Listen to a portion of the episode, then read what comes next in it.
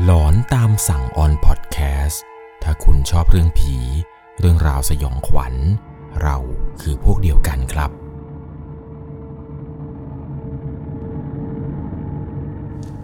สวัสดีครับทุกคนครับ ขอต้อนรับเข้าสู่ช่วงหลอนตามสั่ง อยู่กับผมครับ 11LC เรื่องราวในวันนี้ที่ผมจะเล่าให้กับทุกคนได้รับชมแล้วก็รับฟังกันนี้นะครับ ก็เป็นประสบการณ์ผู้ฟังทางบ้านที่ ไปพบเจอเรื่องราวแปลกๆ ตอนที่ไปทำงานอยู่ที่จังหวัดนครนายกครับ ต้องบอกเลยครับว่าหลาย ๆ เรื่องที่ผมเล่าให้ฟังเนี่ยส่วนมากนะครับ จะเป็นประสบการณ์ของคนที่ไม่มีเซนส์หรือไม่เคยมีสัมผัสที่ 6 หรือไม่มีรู้สึกว่าตัวเองนั้นรับรู้ได้อะไรเกี่ยวกับวิญญาณเลย ก็จะมีบางเรื่องครับที่เป็นผู้ฟังทางบ้านที่แบบว่ามีเซนส์มองเห็น หรือได้ยินหรือสัมผัสได้ ก็มาแชร์ให้ฟังกันครับว่า ตอนเขาไปเจอเนี่ยเจออะไรกันบ้าง เหมือนกับอีกหนึ่งเรื่องราวเรื่องนี้ครับ ที่ผมจะเล่าให้ฟังในวันนี้ เป็นประสบการณ์ผู้ฟังทางบ้านท่านหนึ่ง ที่เขานั้นเห็นผีแบบเห็นจริง ๆ เห็นเป็นตัวตัวๆเลยแหละครับ ซึ่งประสบการณ์การเห็นผีในครั้งนี้เนี่ยนับว่าเป็นครั้งที่น่ากลัวที่สุด เท่าที่มีการเคยเห็นผีมาในชีวิต ก่อนจะเข้าไปรับชมรับฟังเนี่ยต้องบอกก่อนเลยนะครับ ว่าจะต้องใช้วิจารณญาณในการรับชมรับฟังกันให้ดีๆ เพราะว่าเรื่องราวต่อไปนี้ที่ผมจะเล่าให้ฟังนั้น เป็นเรื่องจริงที่เกิดขึ้นกับเขา โดยในเรื่องราวในวันนี้ครับ เป็นเรื่องราวที่เกิดขึ้น ในโรงแรมลี้ลับ จังหวัดนครนายก ผมต้องพาทุกคนครับย้อนกลับไปเมื่อตอนปีพศ 2557 เป็นเรื่องราวประสบการณ์ตรงจากผู้ฟังทางบ้านท่านนี้เขาเองบอกว่าประสบการณ์ในครั้งนี้เนี่ยนะครับ มันเกิดขึ้นกับเขาแล้วก็เพื่อนๆที่ทำงานด้วยกันในทริปนั้น ประมาณช่วงเดือนพฤษภาคมปี 2557 นี้ มีโอกาสได้ไปทำงานกับบริษัทใหญ่แห่งหนึ่ง ก็มีการทัวร์คอนเสิร์ตไปตามจังหวัดต่างๆ รวมๆแล้วเนี่ยจะร่วมประมาณ 50 จังหวัดเห็นจะได้ แน่นอนครับว่าเวลาไปทำงานต่างจังหวัด คุณจะได้นอนโรงแรมที่ไม่สามารถคาดเดาได้เลยว่า จะเจอโรงแรมแบบไหน หรือต้องเจออะไรในโรงแรมบ้าง ทั้งหมด 50 จังหวัดต่างๆ ที่จะต้องไปทัวร์นี้ ก็นับว่าโชคดีครับที่บางจังหวัดเนี่ยโรงแรมใหม่ โรงแรมดี ไปบางจังหวัดเนี่ยโรงแรมสวยๆติดทะเลก็มีบ้าง นับว่าโชคดีแล้วล่ะครับที่ได้เจอแบบนั้น แต่มันก็จะมีบางจังหวัดครับ ที่ทางบริษัทเนี่ยจัดเอาไว้ให้ไม่แน่ใจนะครับว่าทำไมแต่ละจังหวัดเนี่ยถึงไม่สามารถระบุได้ว่าเออจะไปโรงแรมนี้อะไรอย่างไง น่าจะเป็นเรื่องของงบประมาณครับในแต่ละช่วงว่าบริษัทเนี่ยจะสามารถจัดสรรอะไรให้ยังไงได้บ้าง หรืออาจจะเป็นเพราะว่าคนที่ทำเรื่องจองเนี่ย อาจจะไม่รู้หรือไม่เคยไปที่นั่นมาก่อน อาจจะจองผ่านเว็บไซต์ หรือเห็นทางผ่านอินเทอร์เน็ตนี่แหละครับ ก็เลยกดจองให้ เรื่องนี้แหละครับมันเกิดขึ้นกับตัวของเขา เพราะว่าเขานั้นไม่รู้มาก่อนเลยครับ ว่าโรงแรมที่จะเป็นนอนที่จังหวัดนครนายกเนี่ยเป็นโรงแรมอะไร ตอนนั้นเนี่ยเขาก็ทำงานเป็น MC ครับให้กับธนาคารแห่งหนึ่ง ผู้เป็นสปอนเซอร์หลักในงานนี้เลย ก็พากันออกเดินทางครับจากกรุงเทพ จะออกเดินทางกันทุกๆวันพุธ หรือบางทีก็จะเป็นวันพฤหัสบ้าง แล้วแต่ครับว่าจะไปจังหวัดไหนใกล้ๆอาทิตย์นี้เนี่ยเป็นทริปที่ไม่ได้ไกลจากกรุงเทพครับ นั่นก็คือที่จังหวัดนครนายก ก็พากันนั่งรถตู้กันมาครับ กับทีมงานกับหลาย ๆ คน พากันออกเดินทางมา มาถึงที่จังหวัดนครนายกเนี่ยก็เริ่มทำงานเลยครับทำไปทำนู่นทำนี่ไปครับ ตามที่ธนาคารได้บีบเอาไว้ว่าเออต้องทำอย่างนี้ออกอีเวนต์อะไรประมาณยังไง หลังจากจบงานในภาคกลางวันนี้แหละครับ กว่าจะเสร็จเนี่ยก็เล่นเอาเย็นเลย ตกเย็นมาเนี่ยก็พากันไปกินข้าวกินปลาอะไรกัน พอกินข้าวเสร็จนี่แหละครับ จะถึงเวลาที่ต้องเข้าพักแล้ว คืนนั้นเนี่ยทุกคนเดินทางมาถึงโรงแรมค่อนข้างที่จะดึกครับ มากันหลายคนพอสมควรมีทั้งทีมงาน ทั้งสตาฟทั้งออแกไนซ์ทั้ง MC พอมาถึงยังโรงแรมครับรถตู้เนี่ยก็จอดอยู่ตรงลานจอด แล้วก็ต้องพากันขนข้าวขนของนี่แหละครับขนกระเป๋ากันคนละใบเนี่ยเดินออกจากรถแล้วเข้าตัวอาคาร ในระหว่างที่กำลังเดินไปจะไปเช็คอินในอาคารนี้ ปรากฏว่าพอมาถึงครับ เขาเองเนี่ยมองขึ้นไปบนดาดฟ้า ก็ได้เห็นครับว่าข้างบนนั้น มันมีกลุ่มคน ยืนอยู่เป็นกลุ่มใหญ่เลยครับ ทั้งผู้ใหญ่ทั้งเด็ก ผู้หญิงผู้ชาย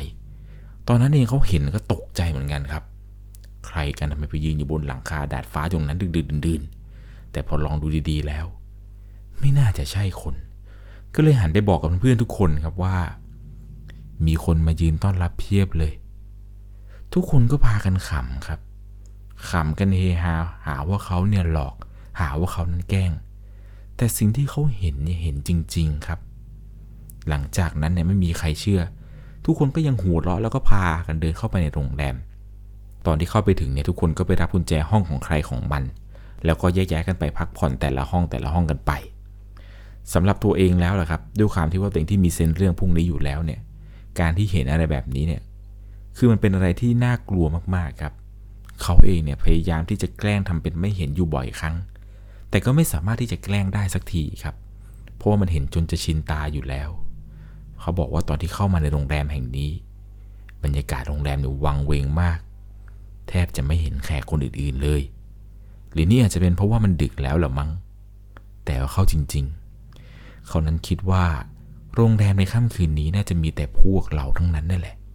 น่าจะไม่มีใครมาพักหรอก ดูจากสภาพโรงแรมแล้ว ทั้งเก่า ทั้งวังเวง แถมทางเข้ายังเปลี่ยวอีกต่างหากพอหลังจากที่รับกุญแจมาเนี่ยก็พากันเดินขึ้นห้องไปครับ ไปกับกลุ่มเพื่อนของเขา ระหว่างที่เดินขึ้นไปนั้นเนี่ยรู้สึกได้ถึงความเงียบ เพราะมันไม่มีใครเดินสวนกับพวกเขาเลย เดินมาถึงที่ห้อง เพื่อนเนี่ยก็ไขกุญแจครับ เปิดลูกบิดเปิดเข้าไปในห้อง ก็ได้เห็นครับว่าในห้องนี้มันมีเตียง 3.5 ฟุตอยู่ 2 เตียง สภาพเก่า กินอับ นี่คือภาพที่คนทั่วไปนั้นเห็นครับ แต่สำหรับเขาเองที่เป็นคนเห็นผีแล้วเนี่ยสิ่งนี้ไม่ใช่เลยครับ ภาพที่เขาเห็นเนี่ยคือ ไขกุญแจ เปิดประตูเข้าไป จังหวะที่เปิดประตูนั้น เขาเห็นว่ามันมีคนนั่งหันหลังอยู่บนเตียง ก็เลยบอกเพื่อนๆครับว่า คืนนี้เรานอนที่นี่ไม่ได้ ห้องนี้มีคนอยู่แล้ว เพื่อนก็พากันมองหน้ากันไปมาครับ ตอนนั้นเนี่ยเพื่อนก็บอกว่าไร้สาระนอนเถอะเหนื่อยแล้วเหนื่อยทั้งวันแล้ว ตอนนั้นเพื่อนก็พากันเดินมุ่งหน้ากันเข้าไปในห้องครับ ไปตำแหน่งตรงเตียง แล้วก็วางกระเป๋าอะไรของเขากัน ส่วนตัวของเขาเองเนี่ยยังไม่ถึงเตียงหรอกครับ เดินเลี้ยวไปตรงห้องน้ำก่อน เพราะว่าจะเข้าห้องน้ำ ปรากฏว่าตอนเข้าไปในห้องน้ำนี้ครับ ห้องน้ำในสภาพก็ดูเก่าพอสมควร แถมมันยังมีเศษเส้นผมอยู่ในอ่างล้างหน้าอีกต่างหากมีการทาสีทับคราบอะไรสักอย่างหนึ่งอยู่บนพื้น ซึ่งโดยรวมแล้วในสภาพน่ากลัวกว่าจะข่มตานอนให้ได้ ก็เลยพยายามเซาซีบอกเพื่อนครับว่าเฮ้ยคืนนี้นอนที่นี่ไม่ได้จริง ๆ เพื่อนก็ถามว่าทำไมทำไมถึงจะนอนไม่ได้ เตียงออกจะกว้างใหญ่โตนอนด้วยกันหลายคนยังได้เลย เขาเองก็เลยบอกเพื่อนว่ามาดูนี่ เรียกเพื่อนมาดูพอเพื่อนไม่ได้เห็นครับ ว่าในอ่างล้างหน้าเนี่ยมีเส้นผม คราวนี้พากันกลัวครับ กลัวเป็นจริงเป็นจังขึ้นมาเลย สุดท้ายแล้วครับเขาเองกับเพื่อนๆเนี่ยก็ต้องพากันขนข้าวขนของครับออกจากห้องนี้เพราะเขาบอกเพื่อนตั้งแต่ต้นแล้วครับว่าห้องนี้นอนไม่ได้จริง ๆ ปรากฏว่าทุกคนในตอนนั้นเนี่ยตัดสินใจจะไปนอนอยู่ห้องรุ่นพี่คนหนึ่งครับ แกชื่อว่าพี่กวาง ห้องพี่กวางเนี่ยนอนรวมกันในวันนั้นเนี่ยน่าจะประมาณ 6 คนเห็นจะได้ ซึ่งไม่ใช่แค่เขากลุ่มเพื่อนที่มาขอนอนห้องพี่กวาง แต่ก่อนหน้านี้ครับ มีรุ่นพี่อีกสองคน ที่เป็นนอนห้องถัดไปเนี่ยก็เจอเรื่องแปลกๆครับ สุดท้ายไม่กล้านอน เลยต้องพากันย้ายห้องมานอนห้องพี่กวางกันหมดครับ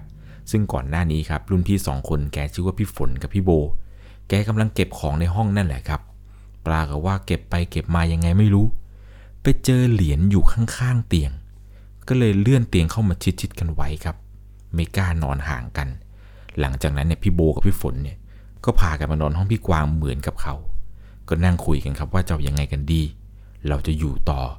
หรือเราจะย้ายดีวะพี่ ก็พากันนั่งคิดไปครับ ระดมความคิดกันไปว่าจะยังไงต่อ ตอนนั้นเองเนี่ยตัวของเขาเองเนี่ยคิดว่าถ้าเกิดนอนที่นี่จริง ๆ นะ ก็จะขอเดินสำรวจละแวกชั้นที่นอนอยู่ก่อน เผื่อว่าชั้นนี้เนี่ยอาจจะไม่มีอะไร ก็เลยชวนเพื่อนอีกคนหนึ่งครับ ซึ่งเพื่อนคนนี้เนี่ยชื่อว่าโน้ตชวนออกมาเดินสำรวจด้วยกัน ระหว่างนั้นก็เดินไปบนโถงของโรงแรมนี้แหละ ไปกับโน้ตกันสองคน เดินไปเนี่ยก็ถ่ายรูปไปครับ ก็ได้สังเกตครับว่าตอนระหว่างเดินอยู่นี้ มันมีบางห้องที่ปิดตาย บางห้องเขาก็เอาเลขห้องออก บางห้องเนี่ยไม่มีประตู แต่ข้างในนั้นครับเก็บเก้าอี้เก่าๆเอาไว้ ก็พากันเดินมาเรื่อยๆครับสำรวจแต่ละห้องแต่ละห้องมา จนมาอยู่อยู่ตรงหน้าบันได ข้างๆบันไดเนี่ยมันเหมือนมีของละเกะละกะวางอยู่ ก็ได้หยิบโทรศัพท์ขึ้นมาถ่ายรูปเก็บเอาไว้ หลังจากนั้นเนี่ยเขาเองกับโน้ตก็รีบเดินกลับไปที่ห้องกันพอมาถึงที่ห้องครับก็ได้เปิดรูปภาพแต่ละรูปที่ไปถ่ายมาเนี่ย ให้ทุกคนได้ดูครับ ว่าเนี่ยโอ้ชั้นที่เรานอน โรงแรมที่เรานอน น่ากลัวมากเลยบางห้องนี่คือไม่มีเลข เขาก็เล่าทุกอย่างครับที่ได้ไปเจอมาหกคนเนี่ยก็คุยกันครับว่า เอายังไงต่อดีวะ คุยกันแล้วแหละ ว่ายังไงก็ไม่สามารถนอนที่นี่ได้อย่างแน่แน่ทุกคนออกความคิดเห็นแล้วว่าจะไปหาที่อื่นกัน ซึ่งในระหว่างที่กำลังสนทนาบทสนทนาที่ว่าจะไปที่อื่นกันนี้ครับ ทุกคนตอนนั้นได้ยินเสียงเลื่อนเตียง เป็นเสียงคนเข็นเตียงครับ ดังอืด อืดอืดตอนนั้นทุกคนมองหน้ากันครับ ไม่มีใครพูดอะไร หลังจากนั้นตัดสินใจได้ว่าโอเค ไป เราไปนอนที่อื่นดีกว่า ก็พากันออกจากห้องพี่กวางครับ เพื่อจะไปเก็บของห้องตัวเองกัน ซึ่งเขาเองกับเพื่อนเนี่ยไม่ต้องกลับไปห้องนั้นแล้วครับ ห้องที่เห็นว่าเปิดประตูเข้าไปเห็นคนนั่งหันหลังเนี่ยพราะพวกเขานั้นเก็บของออกมาแล้ว แต่พี่ฝนกับพี่โบนี่แหละครับ ยังไม่ได้เอาของออกจากห้องตัวเองมา เพราะสองคนนี้กล่าวว่าเดี๋ยวคุยที่ห้องพี่กวางเสร็จเนี่ยจะกลับไปนอนห้องตัวเอง พี่ฝนกับพี่โบครับ ก็บอกเขากับโน้ตครับว่า เอ้ย ไปเป็นเพื่อนพี่หน่อยดิ พี่ไม่กล้าไปแล้วว่ะ ปรากฏว่าก็พากันเดินไปสี่คนครับ มีเขามีโน้ต มีพี่ฝน พี่โบ พากันเดินมองหน้ากันไป เพราะว่าไอ้เสียงเลื่อนเตียงนี้ที่ได้ยินนะครับ มันดังมาไม่ไกลเลย ดูดูแล้วเนี่ยเสียงน่าจะมาจากห้องพี่ฝนพี่โบซะมากกว่า ก็พากันเดินไปครับคุยกันไป หยอกล้อกันไปเรื่อยครับพี่ฝนเนี่ยก็แซวประมาณว่า นี่ถ้าเกิดเปิดประตูเข้าไปแล้วเตียงมันเลื่อนออกจากกันทำยังไงดีวะเนี่ยพี่โบก็ขำครับ แกก็บอกว่าเป็นไปได้ยังไง เรากว่าจะเลื่อนเตียงได้ เตียงไม่หนักจะตาย ปรากฏว่าพอเดินไปถึงที่หน้าห้องครับ เปิดประตูไปสี่คนนั้นช็อกเลยครับ เตียงที่เลื่อนเอาไว้ที่แรกมาเลื่อนมาชิดๆกันเนี่ยปรากฏว่ามันเลื่อนกลับครับ มันเลื่อนกลับไปอยู่ตำแหน่งเดิมของมัน มันเลื่อนกลับไปได้อย่างไรก็ไม่มีใครทราบครับ ไอเสียงเลื่อนเตียงที่ได้ยินเนี่ยชัดเลยว่ามันดังมาจากห้องนี้อย่างแน่นอน พี่ฝนกับพี่โบครับคุยกันว่าเฮ้ย พี่ไม่ได้โกหกนะก่อนออกมาพี่เลื่อนเตียงมาชิดกันแล้วจริง ๆ แล้วมันก็มีเหรียญเหรียญนี้ตั้งอยู่ตรงนี้ พวกเขาก็พากันเดินชะโงกไปดูครับก็มันก็มีเหรียญจริง ๆ ตั้งอยู่ใต้เตียงเตียงใดเตียงหนึ่งนี่นะครับเตียงซ้ายหรือเตียงขวาเนี่ยจำไม่ได้ ปรากฏว่าพอเห็นครับว่าเตียงมันเลื่อนกลับที่เดิม พี่ฝนพี่โบรีบคว้าเข้าของครับ ออกมาเสียงปิดประตูดังปัง หลังจากนั้นไปตามพี่กวางครับบอกพี่กวางลงมาลงมาลงมามา ตอนนี้ทุกคนครับรีบลงมารวมตัวกันอยู่ข้างล่างครับอยู่ตรงล็อบบี้แล้วคุยกันครับว่าเอาอยัางไงกันดีทำไมคนอื่นๆเขาไม่เจออะไรเลยวะพี่ ตอนนั้นทุกคนรวมตัวกันครับ บอกว่าเดี๋ยวจะไปหาโรงแรมม่านรูดนอนแทนกันแล้วกัน ปรากฏว่าทั้งหมด 6 คนนี้ครับ รวมตัวกัน ออกไปหาโรงแรมม่านรูดนอนจริง ๆ ครับ เพราะว่าโรงแรมนี้ไม่สามารถนอนได้เลยจนกระทั่งไม่มีใครพูดกันเลยครับ เหตุการณ์ที่เจอเมื่อคืนเนี่ยใครเจออะไรกันบ้าง เช้าวันต่อมาครับ ตื่นเช้ามาในโรงแรมม่านรูดทุกคนก็ถามกันครับว่าแล้วสตาฟที่เหลือที่พักอยู่ที่โรงแรมนั้นเน่ะเป็นยังไงกันบ้าง เจออะไรกันเปล่านอนกันไปได้ยังไงว่าไม่มีใครเจอเรื่องอะไรแปลกๆหรอ ทุกคนตอนนั้นก็ตอบกลับมาเหมือนกันครับว่า ไม่ได้นอนเลยพี่ เขาเองเนี่ยคนลุกเลยครับ คิดว่าผีหลอกพวกเขาจนไม่หลับไม่นอนเลยเหรอ สตาร์ก็บอกว่าโอ้ไม่ได้นอนอะไรอะพี่ เล่นไพ่กันถึงเช้าเลย ตอนนั้นทุกคนก็โล่งใจเลยครับ ที่อย่างน้อยๆเนี่ยไม่มีใครเจอผี หลังจากนั้นเนี่ยก็พากันครับ ออกจากโรงแรมแห่งนี้กันไป นั่งรถตู้กันไปไปสถานที่ที่เขาจะไปทำงานกันต่อ ระหว่างที่นั่งรถไปอยู่นี่แหละครับ ตัวของเขาเองเนี่ยก็เช็คดูรูปที่ถ่ายเมื่อคืนนี่แหละ ที่ไปถ่ายสำรวจกับโน้ตมาว่าเออตรงนี้เป็นห้องอะไรยังไง ก็ปรากฏว่าลองซูมดูครับ ปรากฏว่าพอลองซูมภาพสุดท้ายครับ ตรงที่เขาถ่ายตรงบันไดนี้ เขาได้เห็นครับว่า มันมีภาพภาพหนึ่ง เป็นภาพคนนั่งกอดเข่าครับ อยู่ข้างบันได ตรงที่พักบันไดข้างล่างพอได้เห็นภาพนี้เท่านั้นแหละครับ คนเนี่ยลุกสู้ขึ้นมาทั้งตัวเลย รีบแคปหน้าจอแล้วก็รีบส่งภาพให้ทุกคนในรถได้ดูกันครับ ทุกคนได้เห็นเหมือนกันไม่มีผิดเลยครับ ว่าภาพภาพนี้เนี่ยเป็นภาพที่เขานั้นถ่ายติดวิญญาณในโรงแรมนี้มานับว่าเป็นประสบการณ์ที่ทุกคนเนี่ยไม่อยากจะลืม และไม่มีวันลืมเลยแหละครับ นี่ก็นับว่าหนักที่สุดแล้ว เท่าที่เขานั้นเนี่ยเคยเห็นวิญญาณเคยเห็นผีมา หนักตั้งแต่เพื่อนเปิดประตูเข้าไป แล้วเห็นว่ามีใครเนี่ยนั่งหันหลังอยู่ โรงแรมแห่งนี้ครับเขามีประวัติเล่าด้วยนะครับ เคยถ่ายทอดไว้ในอินเทอร์เน็ต ผมขออนุญาตที่จะไม่เอ่ยชื่อและเอ่ยพิกัดให้ทราบนะครับ เอาเป็นว่าโรงแรมนี้เนี่ยหลอนครับ น่ากลัวเหมือนกัน โรงแรมนี้มีประวัติครับ เขาจะเล่ากันประมาณว่าที่ชั้น3เนี่ยมันจะมีห้องห้องหนึ่ง ถูกโบกปูนปิดทับผนังเอาไว้ ซึ่งตอนแรกนี้นะครับก็ไม่ได้มีการโบกปูนอะไรหรอก แต่เนื่องจากว่า มันแรงครับ เคยมีคนมาพักที่ห้องข้างๆ ที่ห้องโบกปูนนี้ จะได้ยินเสียงด่าครับ เป็นเสียงด่าทอกัน แล้วก็เสียงทุบจากห้องนั้นเนี่ยดังมากครับ ทั้งทุบกำแพง ทั้งทุบโต๊ะทุบอะไรต่างๆนะนะพอตื่นเช้ามาครับออกไปดู ไอ้เสียงที่ได้ยินว่ามีคนทะเลาะกันแล้วก็ทุบกันเนี่ยมันดังมาจากห้องที่ถูกโบกปูนทับเอาไว้ครับ สาเหตุที่ได้รู้ว่าห้องนี้ถูกโบกปูนเอาไว้ก็เพราะว่า ตำแหน่งของห้องนั้นครับ ประตูเนี่ยถูกถอดออก และเขาก็ปิดตายห้องนั้นด้วยการก่อฉาบปูนเอาไว้ ซึ่งถัดไปนี่แหละครับ มันจะมีประตูเข้าห้องอีกห้องหนึ่ง ซึ่งถ้าเทียบจากระยะแล้วครับ ระยะของห้องแต่ละห้องที่ห่างกันเนี่ย ชัดเลยครับว่าตำแหน่งตรงนี้เนี่ยมันเคยมีห้องเปล่าๆมาก่อน เขาว่ากันว่านะครับว่าในห้องที่ถูกปิดตายเนี่ย มีการฆาตกรรมครับ แล้วก็มีการกินยาฆ่าตัวตายตาม บางคนเนี่ยกินข้าวอยู่แถวๆร้านค้าครับ มองขึ้นมาบนโรงแรม มักจะเห็นคนยืนมาจากห้องห้องนั้นแหละครับ ห้องที่ปิดตายเอาไว้จากด้านหน้า แต่ด้านหลังตรงระเบียงเนี่ยมันสามารถเข้าได้ครับ คนเนี่ยรู้ครับว่าห้องนี้เนี่ยถูกปิดตายตั้งแต่ทางเข้าแล้ว แต่มักจะมีคนมายืนอยู่ในห้องห้องนั้นอยู่เป็นประจำซึ่งหลายๆคนที่เห็นคือ มันจะมีทั้งหญิงทั้งชายนั่นแหละครับ ยืนอยู่ในห้อง แล้วก็มองกลับลงมาด้านล่าง โรงแรมนี้เนี่ยมันมีลิฟต์นะครับ แต่ไม่รู้ทำไมว่าวันนั้นเนี่ยพวกเขาไม่สามารถใช้ลิฟต์ได้ ลิฟต์เนี่ยเขียนเอาไว้ครับว่าปิดเสียไม่สามารถใช้การได้ อันที่จริงแล้วครับ เรื่องของลิฟต์ในโรงแรมนี้เนี่ย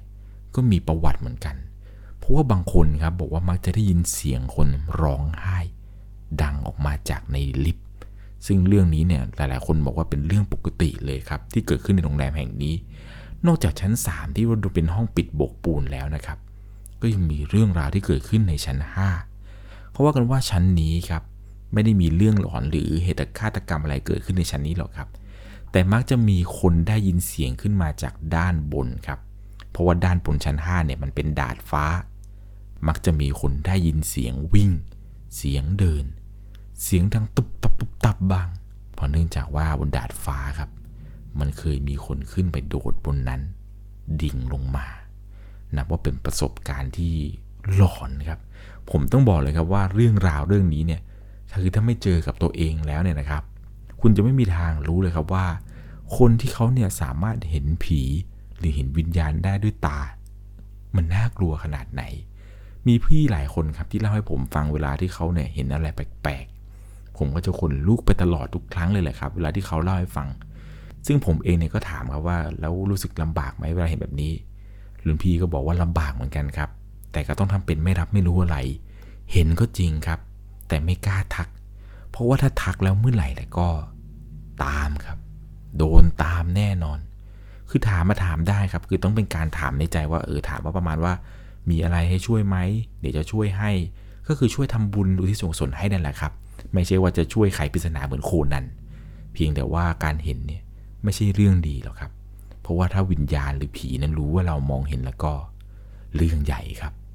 เขาจะตามเราไปแน่นอน ยังไงแล้วนะครับ เรื่องราวเรื่องนี้ต้องใช้วิจารณญาณในการรับชมรับฟังให้ดีๆเลยนะครับ ก่อนจากกันไปในค่ำคืนนี้ ถ้าคุณชอบเรื่องผี เรื่องราวสยองขวัญ เราคือพวกเดียวกันครับ ใครมีประสบการณ์หลอนๆเนี่ยก็สามารถส่งมาได้ครับที่แฟนเพจ Facebook 1 LC สำหรับคนที่เห็นผีแล้วแล้วก็ ผมเชื่อครับ ว่าผู้คุณนั้นเจอแบบนี้กันจริง ๆ ใครที่อยากเจออยากเห็น ก็ลองทำดูได้ครับ ว่าผีลักษณะหน้าตาเหมือนกับหลาย ๆ เรื่องที่ผมเล่าให้คุณฟังหรือเปล่า แต่ส่วนคนที่เขามองเห็นเนี่ย เขาไม่อยากเห็นเลยแหละครับ ยังไงแล้ว ถ้าคุณเป็นคนที่เห็นผีแล้วก็ลองคอมเมนต์บอกหน่อยนะครับว่าคุณเจออะไรหนักที่สุดกับการที่ได้เห็นดวงวิญญาณยังไงนั้นลองคอมเมนต์หน่อยนะครับ เดี๋ยวคอมเมนต์เนี่ยน่าสนใจผมจะปังบุดไว้ด้านบนเช่นเคย สำหรับวันนี้ก็ลาตรีสวัสดิ์ครับ สวัสดีครับ สามารถรับชมเรื่องราวหลอนๆเพิ่มเติม ได้ที่ YouTube c h anel 1 LC ยังมีเรื่องราวหลอนๆที่เกิดขึ้นในบ้านเรา รอให้คุณนันได้รับชมอยู่นะครับ